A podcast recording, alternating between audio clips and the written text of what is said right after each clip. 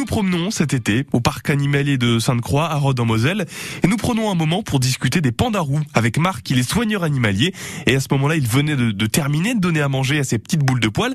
Donc quand on pense au panda, on pense forcément au, au bambou, hein, ça c'est le panda géant, mais le panda roux mange-t-il aussi du bambou? Les pandas roux, oui, ça marche aussi, effectivement. Donc le panda euh, mange du bambou en milieu naturel, hein, ça fait partie de, de, de sa, sa, sa, majeure alimentation. Donc 95%, euh, 98% de son alimentation est composée de bambou.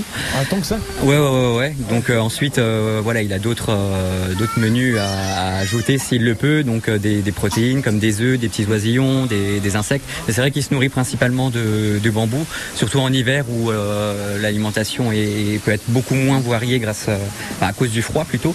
Donc euh, voilà, donc le bambou vient d'être disposé dans l'enclos et euh, forcément hein, c'est quelque chose qui, qui, fonctionne très très bien. Mm. Et quand euh, voilà, on arrive à, à, une période ou un moment de la journée où elles sont en, en repos, donc en proposant du bambou, ça peut même les faire se, se, sortir de leur torpeur et de, de, de, venir, de venir dire bonjour et montrer leur belle frimousse.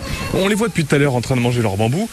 Ils ont faim. Hein elles, elles, elles, aiment ça, elles aiment ça, donc euh, c'est sûr que c'est euh, c'est la distribution qu'elles euh, qu'elles entendent euh, particulièrement, même si les autres repas sont assez assez attendus également. Donc elles ont trois à quatre repas par jour, donc on essaye de fractionner aussi les les pauses déjeuner pour bah, pour stimuler les animaux et, et, aussi pour leur proposer des activités alimentaires à une échelle plus plus étalée. Donc c'est mieux de fonctionner comme ça plutôt que de proposer mmh. un un seul repas euh, pour après voilà ne rien avoir d'autre à faire.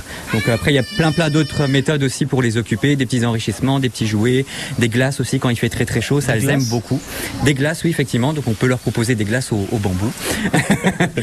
euh, ou alors des glaces euh, composées de, de, de fruits euh, les poires, elles aiment beaucoup les, les poires, euh, des pommes, le raisin aussi, elles aiment bien. Donc faut pas trop leur en donner parce que bon, ça peut vite faire grossir et puis bon, c'est pas bon pour les euh, pour les dents. Mais voilà, des petits glaçons, des petites choses comme ça qui vont leur faire plaisir et, les occuper.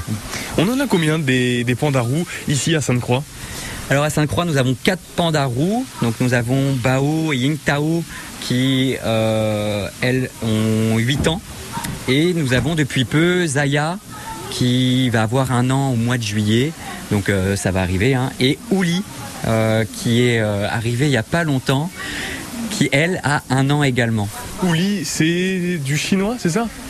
Alors, Ouli, euh, en fonction des, de nos recherches, euh, signifie renard en, en, chinois, oui, effectivement. Marc, soigneur animalier au parc animalier de Sainte-Croix. Et comme promis, vous remportez vos places, vos entrées pour le parc animalier de Sainte-Croix en jouant avec nous sur France Bleu. J'ai une question à vous poser pour que vous repartiez avec vos entrées. Vrai ou faux?